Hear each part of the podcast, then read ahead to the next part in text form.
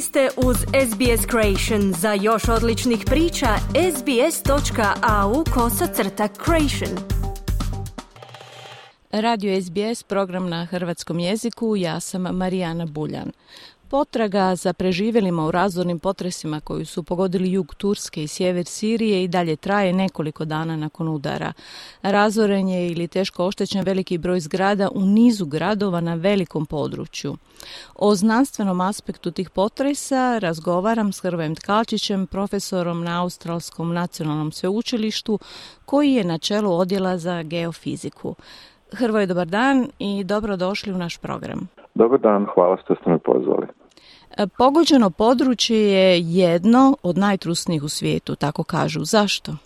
Možete si zamisliti jedan dosta kompleksan e, mozaik tektonskih ploča u tom dijelu svijeta. A imate s juga arabijsku ploču koja potiskuje euroazijsku ploču prema sjeveru. Tu je također i afrička ploča na zapadu koja također potiskuje euroazijsku ploču prema sjeveru i sad imate anatolijsku ploču koja je zapravo jedan komadić tog mozaika i ona se, da tako kažem, ugnjezdila malo zapadnije mhm. i formirala je jedan kosi južni rub sa arabijskom pločom. I sad kako su glavne tektonske sile usmjerene prema sjeveru, anatolijska ploča po tom svom kosom rubu sa arabijskom pločom zapravo nju potiskuje u stranu prema zapadu. I u povijesti su se zbog toga tu događali jako veliki potresi jer se napetost skuplja na tim rubovima ploča i svakih nekoliko desetaka pa čak i stotina godina postoji povratni, takozvani povratni period velikih potresa. Znači to je jedno od najtrusnijih područja na svijetu upravo zbog tog kompleksnog, kompleksne distribucije ploča, tektonskih ploča. Odstupaju li ova dva potresa po svojoj snazi, a rečeno je da su bili 7,8, a drugi 7,6 ili 7,5, odstupaju li oni po nekim karakteristikama od onoga što je do sada zabilježeno u tom području? Pa ja bih rekao da ne odstupaju u smislu da su se toliko jaki potresi, toliko velikih magnituda već događali pogotovo na tom sjevernom anatolijskom rasidu koji je nešto sjevernije od istočno, istočnog anatolijskog rasida na kojem su se dogodila ova dva potresa. I taj sjeverni dio, sjeverno-anatolijski rasid je bio naročito aktivan u 20. stoljeću a, od 1939. E, do 1999. A, s onim zadnjim potresom u, kod Izmita. A, znači se aktivirao jedan dobar dio, a tu govorimo o rasidu koji je više od tisuću kilometara dugačak. A, znači, on je bio jako aktivan a, u 20. stoljeću, a ovaj rasid, znači istočno-anatolijski na kojem su se dogodila ova zadnja dva potresa, a, odnosno u njegovoj blizini, a nije bio toliko aktivan u 20. stoljeću. Naime, a, tu smo zabilježili od 1795. godine a, potres magnitude 7, a, i onda a, 1872. godine je bio još jedan potres magnitude 7,2 a, i 893. magnitude 7,1. A u 20. stoljeću zadnji koji je bio u blizini, ova dva je bio magnitude 6,8 i to 2020. godine. Znači iz tih a, povijesnih podataka a, ova dva ne odstupaju toliko od tih vrijednosti, jedino što su u, evo, u ovoj eri moderne seizmologije a, prvi puta toliko jaki potresi zabilježeni na ovom istočno-anatolijskom rasjedu. Zašto su bili toliko razorni? Je li uzrok možda dubina epicentra, tlo? Što je uzrok?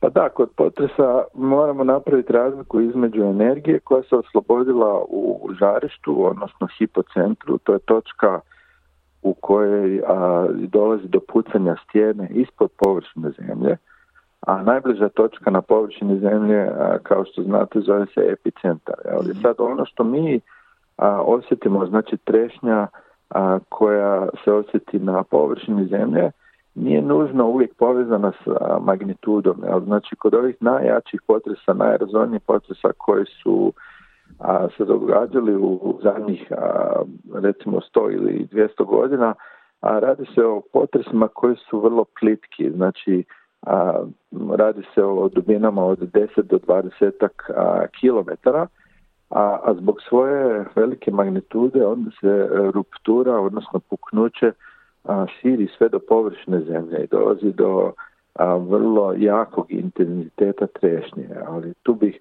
tu bih samo napomenuo i to da taj intenzitet trešnje koji a, se manifestira na površini zemlje, a nije nužno uvijek povezan s magnitudom potresa, a naime a, ono što je bitno je, kao što smo već zaključili, je dubina. uh U ovom slučaju to su plitki potresi, znači a, vrlo razredni na, na površini zemlje, a, a osim toga kako se energija širila kroz zemlju u sve smjerove svijeta je isto tako vrlo važno. A u ovom slučaju u Turskoj vjerojatno najvažnija, najvažniji faktor je dakle vrsta tla na kojoj su se našle te građevine i infrastruktura i način na koji su one a, izgrađene. U, I Hrvatska je nedavno prošla za Hrvatsku kroz dvije snažne trešnje u Zagrebu i Petrinji. Možete li usporediti snagu tih potresa s ovima u Turskoj Siriji?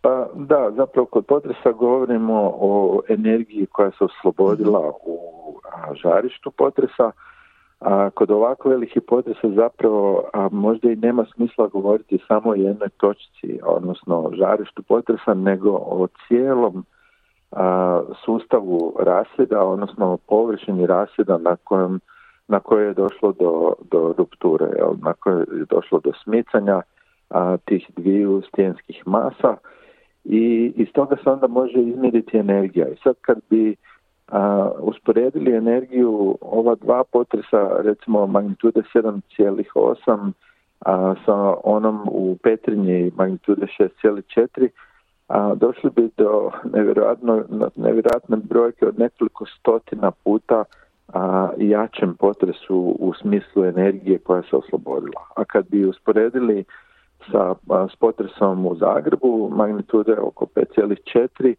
razilo bi se o nekoliko tisuća puta većoj energiji koja se oslobodila. Na društvenim mrežama i u nekim medijima koji su to prenosili može se ovih dana vidjeti snimke svjetla, možda sličnog munjama, koji su navodno snimljeni u trenucima potresa. Imamo li znanstveno objašnjenje? Pa to je fenomen svjetla potresa koji je zapravo opisan dosta na brojnim web stranicama ovih dana i zapravo su zabilježeni ta svjetla su zabilježena kod mnogih potresa, ne samo kod ova dva u Turskoj. A, dakle, imamo zapravo dokumente iz Japana, iz Perua, Čilea, Meksika a, i tako dalje a ne postoji zapravo konsenzus u, u široj znanstvenoj zajednici a, koji su oko razloga tih a, svjetala, a međutim postoji nekoliko hipoteza i prema jednoj možda najvjerojatnijoj od njih a, radi se o tome da se kod vrlo visokih tlakova a, na kojima su izložene stijenske mase prilikom potresa, znači za vrijeme pucanja stijene a, i neposredno prije toga dolazi do oslobađanja nabijenih čestica, znači električnih nabijenih čestica, a koji se kroz pukotine onda mogu proširiti do površine i doći u kontakt sa zrakom ili atmosferom. I onda ovo što ste spomenuli, a, sličan fenomen a, kao kod munje, gdje se upravo te električne nabijene čestice a, premještaju iz oblaka u, u, prema čvrstoj zemlji ili između dva oblaka. Ovdje se zapravo radi o a, električno nabijenim česticama koje dođu u kontakt sa atmosferom i upravo zbog te silne energije dolazi do ionizacije zraka oko toga i dolazi do sličnih optičkih fenomena kao što je to slučaj i kod munje. Dakle, to je jedna od hipoteza, ali rekao sam već da ne postoji zapravo konsenzus oko toga u široj znanstvenoj zajednici. E, vidjeli smo i da su pametni telefoni omogućili nekima od zatrpanih žrtvama komunikaciju, mogu javiti da su živi, mogu potvrditi svoju lokaciju, pa je očigledno da taj tehnološki napredak može pomoći u akcijama spašavanja. Može li sve veći broj snimaka, bilo s osobnih pametnih telefona ili s nadzornih kamera, na bilo koji način pomoći se izmolozima u razumijevanju potresa? Pa svakako da može, mislim to je, samo jedan od parametara, odnosno od podataka koji se prikupljaju prilikom a, izračuna znači trešnje, intenziteta trešnje na površini zemlje. A, znači, to je nešto što, ovo što ste spominjali oko pametnih telefona, to je naravno moderna tehnologija, pa čak i prije stotinu godina i prije toga imali smo nešto slično.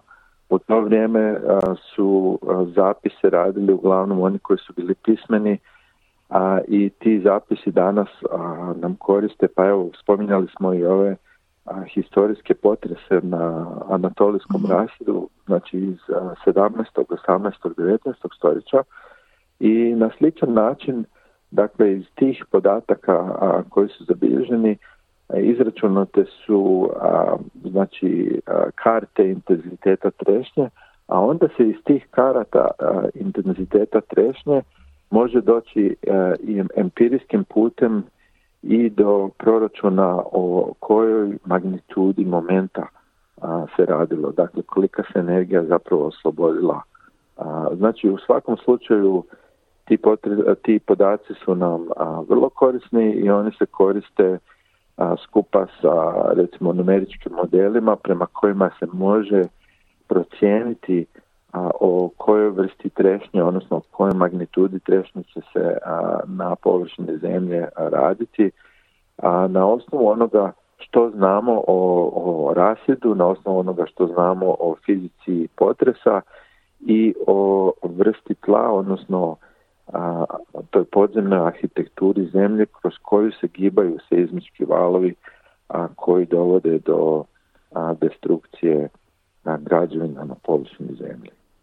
Profesor Tkalčić, hvala vam lijepa. Hvala lijepo i vama što ste me pozvali. Želite čuti još ovakvih tema?